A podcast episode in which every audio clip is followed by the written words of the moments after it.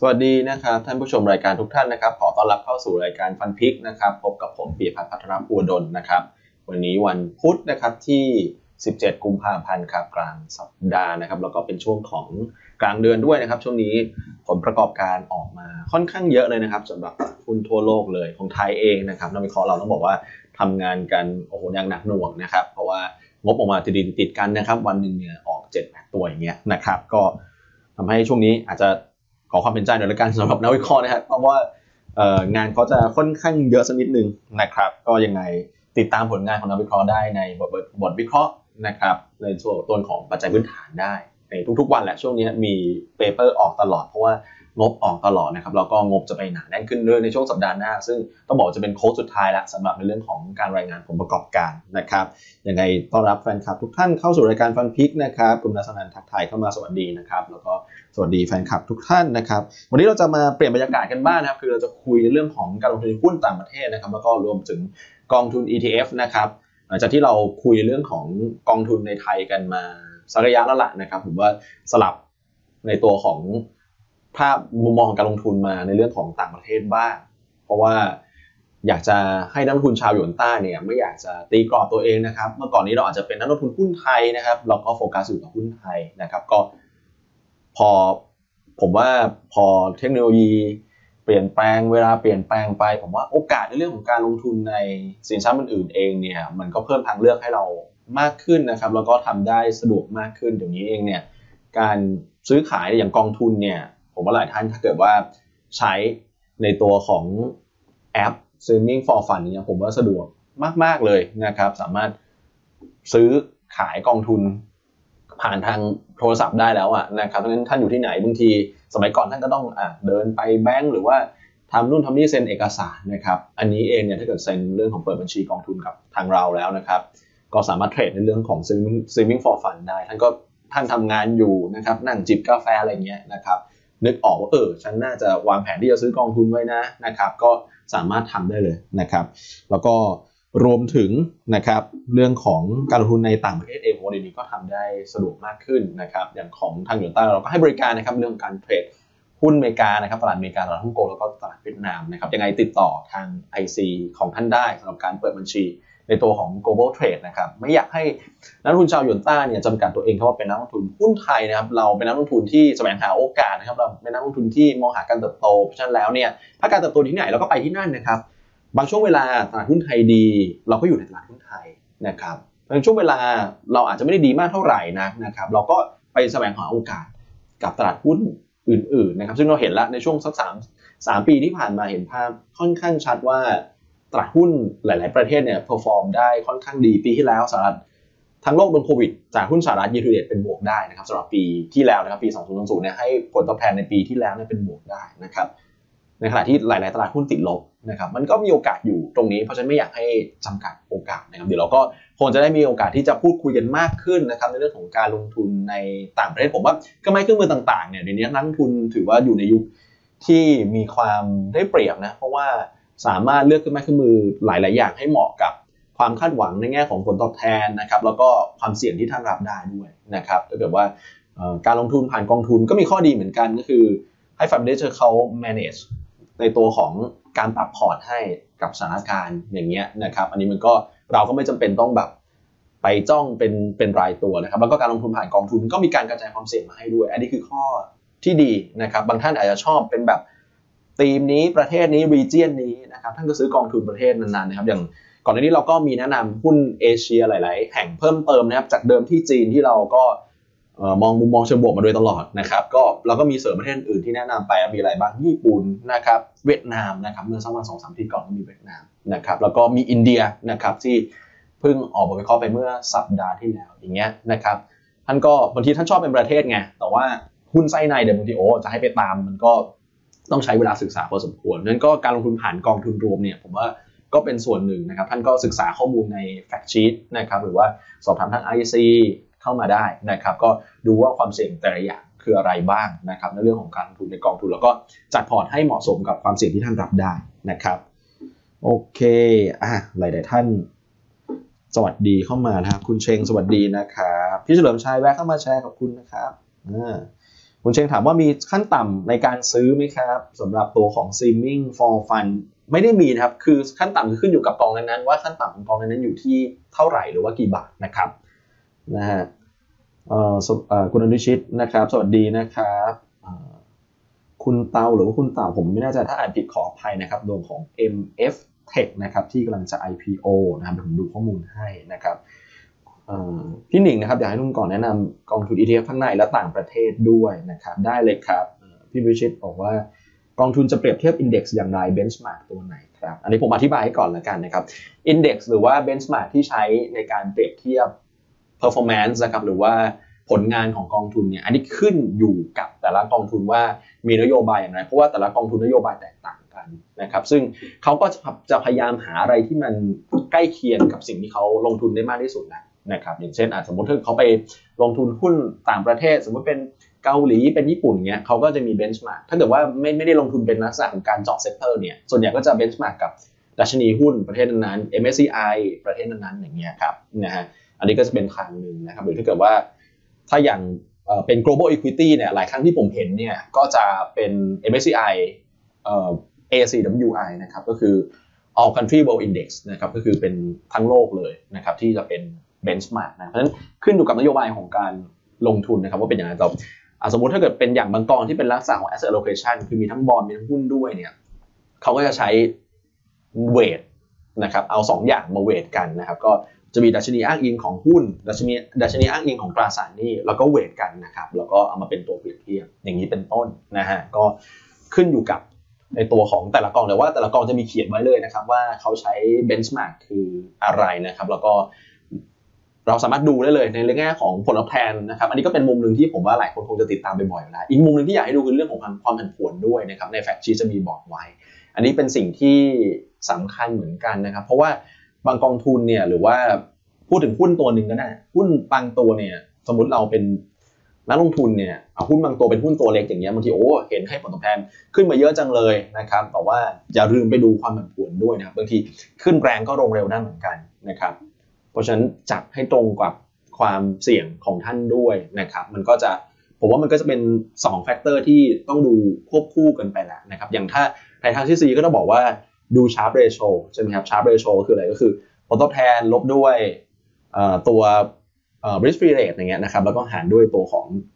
เอ่อ standard deviation หรือว่าความผันผวนอย่างเงี้ยจะเห็นว่า standard deviation มันเป็นตัวหาร เพราะฉะนั้นถ้าเกิดว่าถ้าเกิดว่า standard deviation หรือความผันผวนมันสูงเนี่ยแปลว่า sharp ratio ท่านก็จะได้ลดลง นะครับอย่างนี้เพราะว่าการดู return อย่างเดียวเนี่ยบางทีมันไม่ได้ตอบโจทย์ว่าการบริหารกองทุนนั้นนะครับมันอาจจะ take risk หรือว่าเพิ่มมีความเสี่ยงที่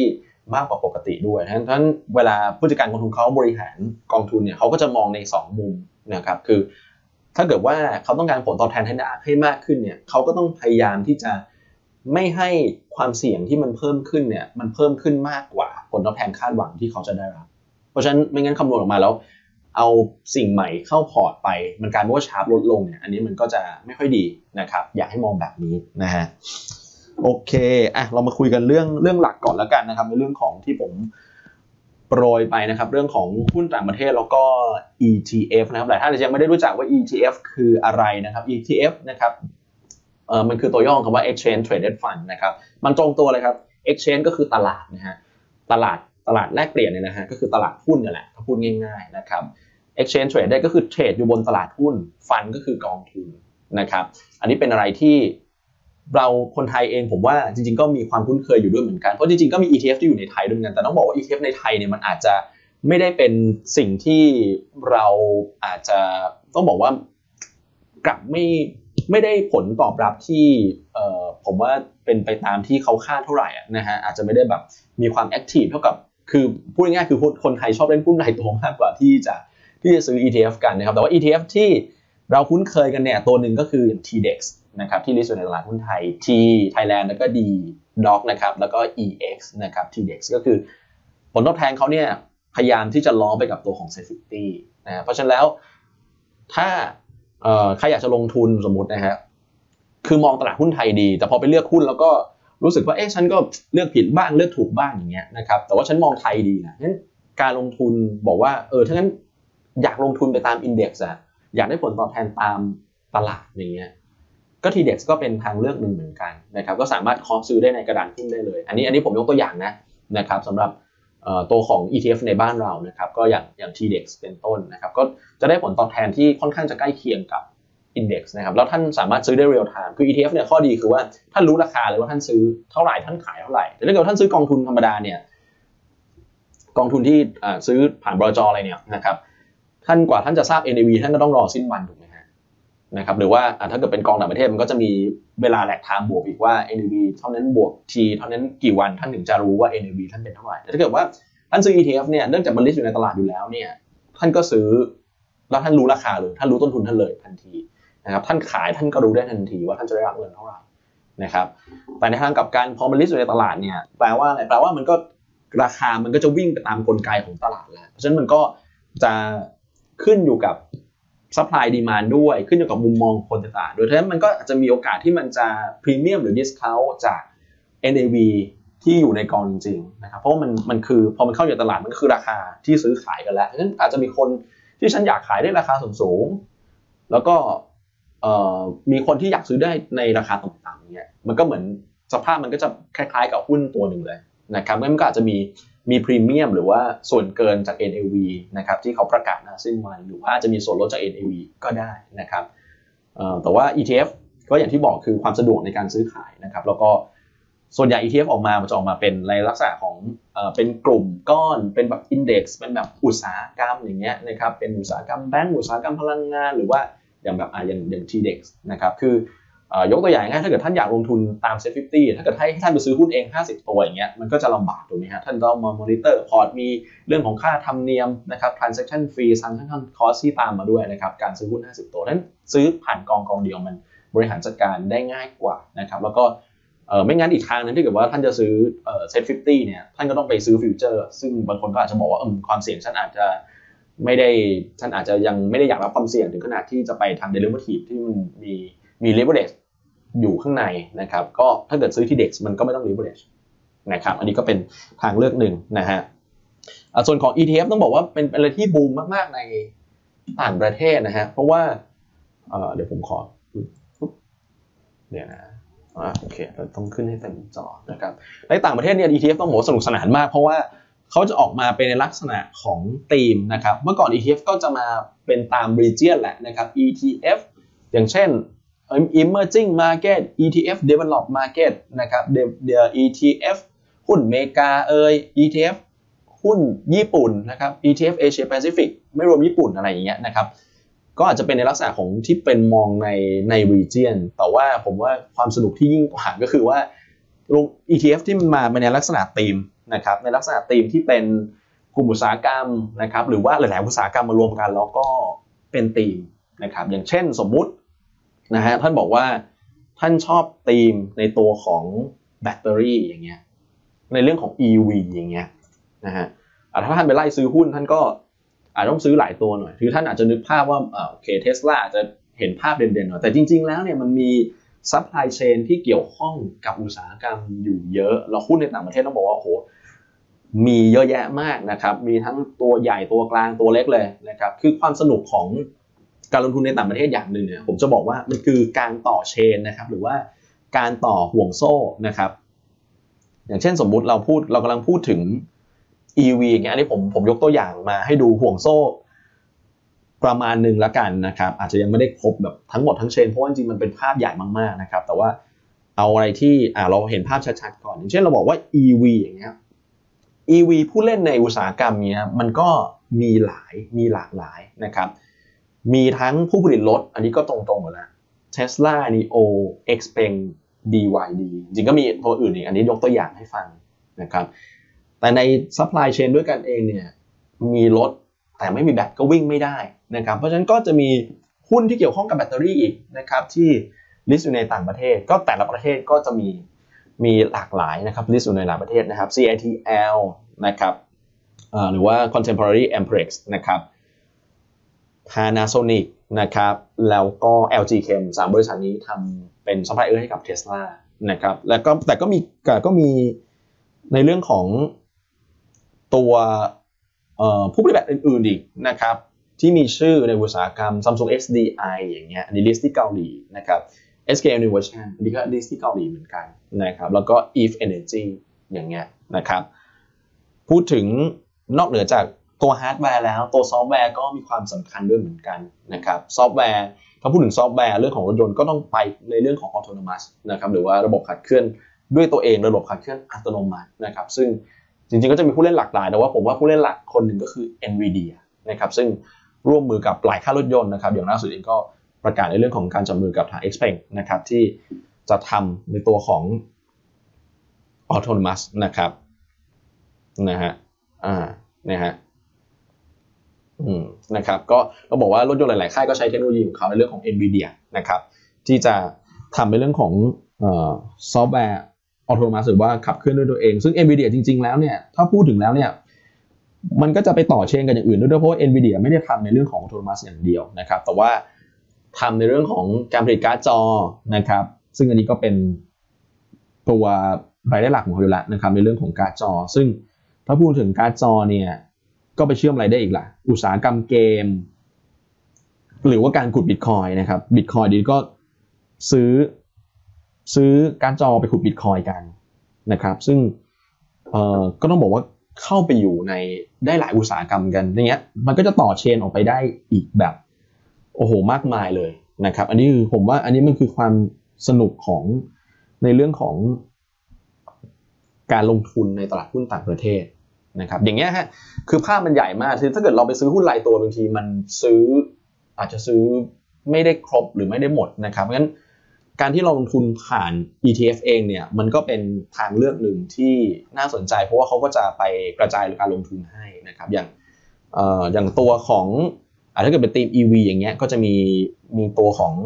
เอ่อ global X นะครับชื่อ LIT นะครับ LIT หรือว่า Lithium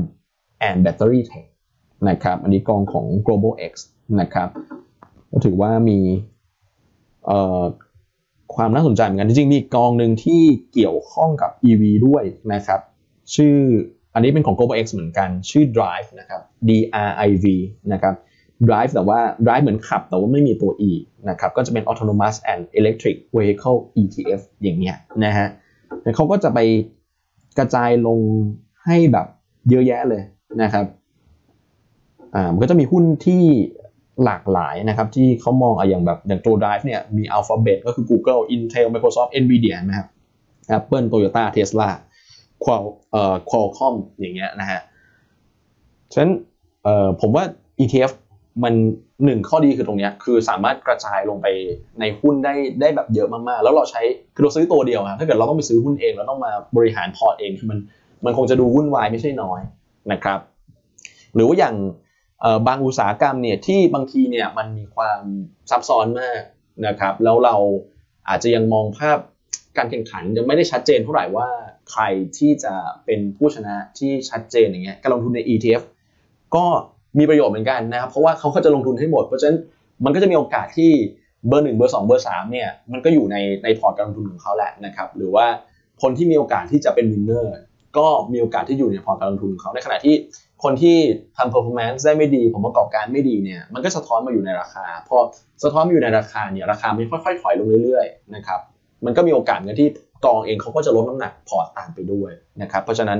ผมว่าการลงทุนใน ETF ดูน่าสนใจอย่างอุตสาหกรรมหนึ่งที่เออผมหยิบมาพูดคุยกันเนี่ยก็คืออุตสาหกรรมตัวของ Cyber Security นะครับมีกอง ETF กองนึงน่าสนใจเหมือนชื่อว่า Cyber CIBR นะครับ อันนี้เป็นของ First Trust นะครับ Nasdaq Cyber Security ETF คือผมว่าธีมในเรื่องของ Cyber Security น่าสนใจ เพราะว่าทุกวันนี้เราเอ่อต้องบอกว่าเรื่องของตัวตนของเราเนี่ยมันไปปรากฏอยู่หลายที่เหมือนกันถูกไหมฮะ เพราะว่าท่านลง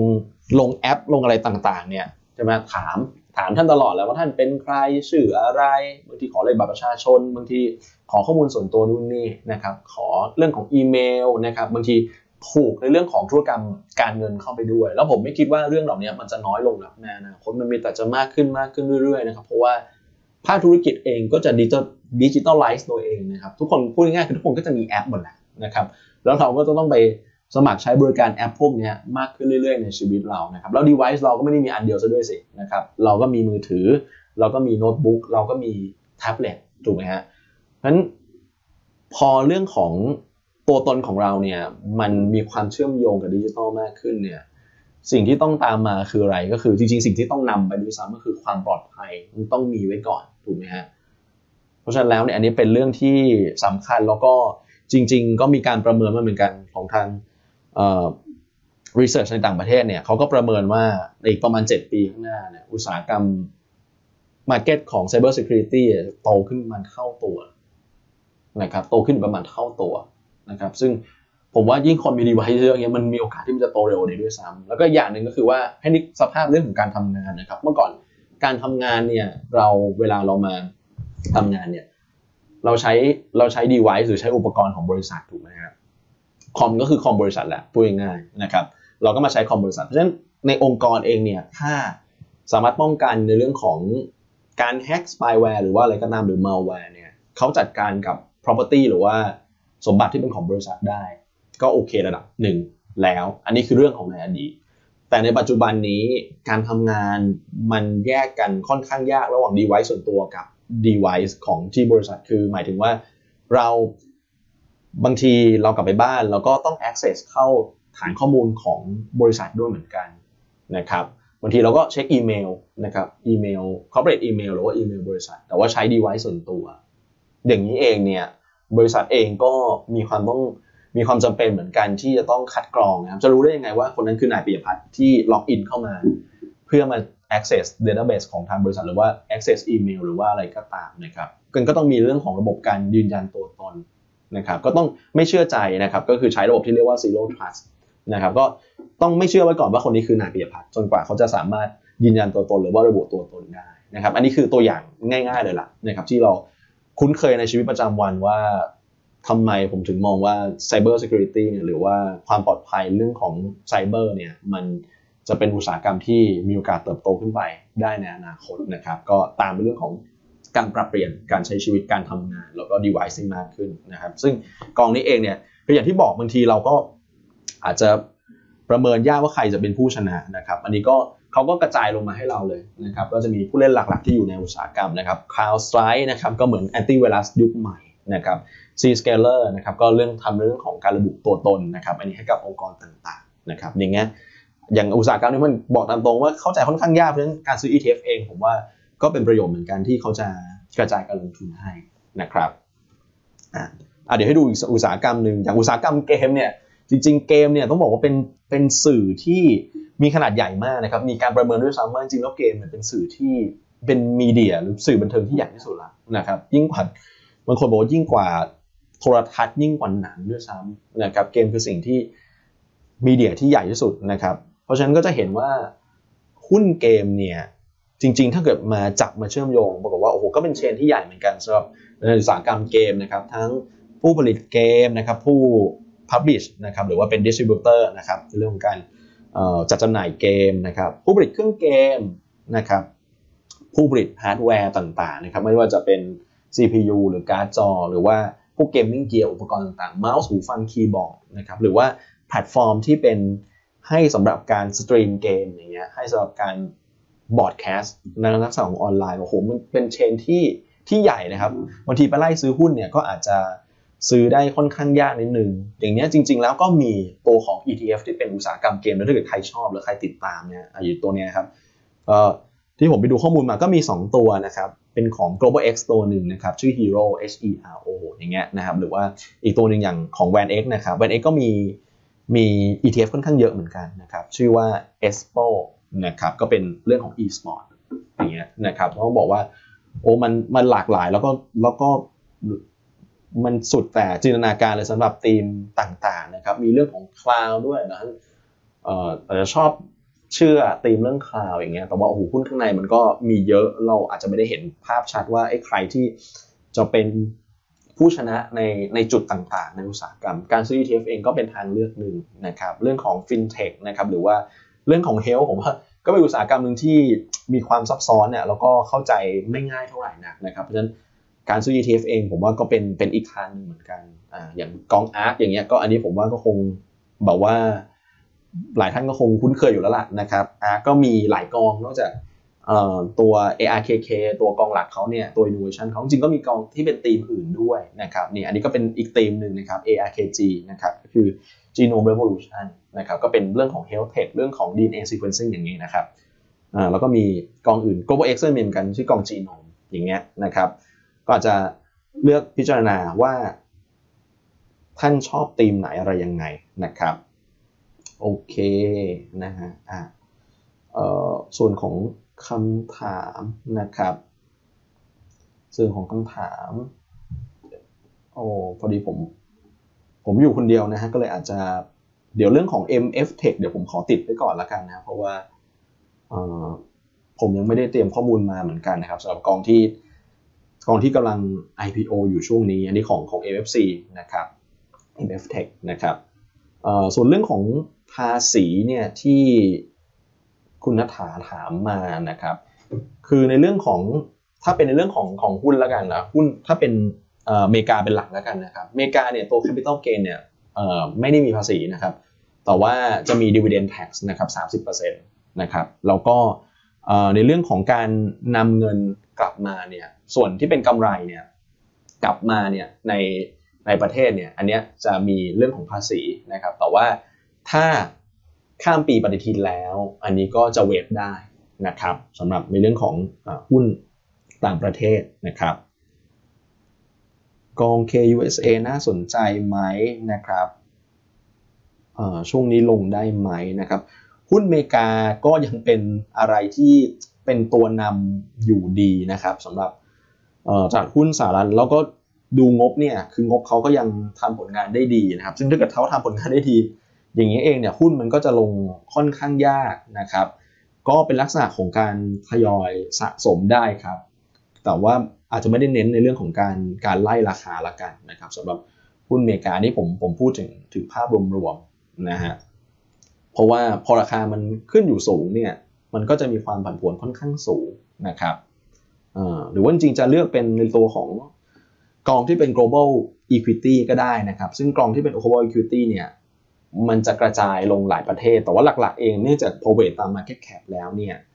มันก็จะไปอยู่ในหุ้นอเมริกาเป็นหลักแหละ เพราะว่าหุ้นอเมริกา Market Cap ใหญ่สุดนะครับอืมนะซึ่งกองถ้าเป็น ลักษณะหุ้นต่างประเทศนะครับ อ่า นี่ ถ้าหุ้นสหรัฐก็เรากองที่เราแนะนำก็ยังเป็น KUSA นะครับถ้าเป็น global equity เลยนะครับ ไม่ไม่ได้เน้นที่อเมริกาแต่จริงๆ ในพอร์ตก็มีอเมริกาเป็นหลักนะครับ ก็เป็นวัน UGG RA นะครับ อันนี้ก็มีความน่าสนใจเหมือนกัน โอเค เวลาน่าจะหมดแล้วนะฮะ เออแต่เรื่องหุ้นต่างประเทศต้องเรียนให้ทุกท่านทราบดีว่าเดี๋ยวเราคงคุยกันเรื่อยๆนะครับอันนี้เป็นแค่ episode หนึ่งเป็นแค่ตอนแรกเท่านั้นเองนะครับเดี๋ยวเราคงจะมีการคุยกันเรื่อยๆนะครับแล้วเดี๋ยวจะมีแขกรับเชิญด้วยนะฮะมาให้ความรู้มาให้ข้อมูลที่น่าสนใจนะครับผมตอบคำถามสุดท้ายก่อนนะครับเรื่องของถ้าสนใจจะลงทุน ETF เนี่ยสามารถติดต่อทาง IC ที่ดูแลท่านได้เลย นะครับก็เปิดในตัวของ global trade คือ ETF ส่วนใหญ่มัน list อยู่ที่อเมริกานะครับเพราะฉะนั้นถ้าถ้าเกิดท่านเปิด global trade ที่บัญชีของกับทางหยวนต้าซึ่งเราเทรดอเมริกาได้นะท่านก็จะซื้อขาย ETF ได้นะครับอ่าใช่ครับต้องซื้อขายบัญชีหุ้นต่างประเทศนะครับอืมนะฮะโอเคอะเวลาน่าจะหมดแล้ว เดี๋ยวผมจะต้องไปก่อนแล้วแต่ว่าอย่างที่บอกไว้นะครับ สัญญาว่า ไม่ใช่วันนี้แค่วันเดียวที่เราจะพูดคุยเรื่องของหุ้นต่างประเทศกันนะครับเดี๋ยวเรามี episode ถัดๆไปเดี๋ยวมาพูดคุยกัน ผมว่าเป็นอะไรที่สนุกนะสำหรับเรื่องของการลงทุนหุ้นต่างประเทศ เราได้มองการต่อ chain ของอุตสาหกรรมต่างๆ แล้วก็มันมีโอ้อะไรให้เราเลือกลงทุนเยอะแยะเลยนะครับหลากหลายยังไงวันนี้เวลาหมดแล้ว เดี๋ยวพบกันใหม่ในสัปดาห์หน้านะครับวันนี้ผมลาไปก่อนสวัสดีครับ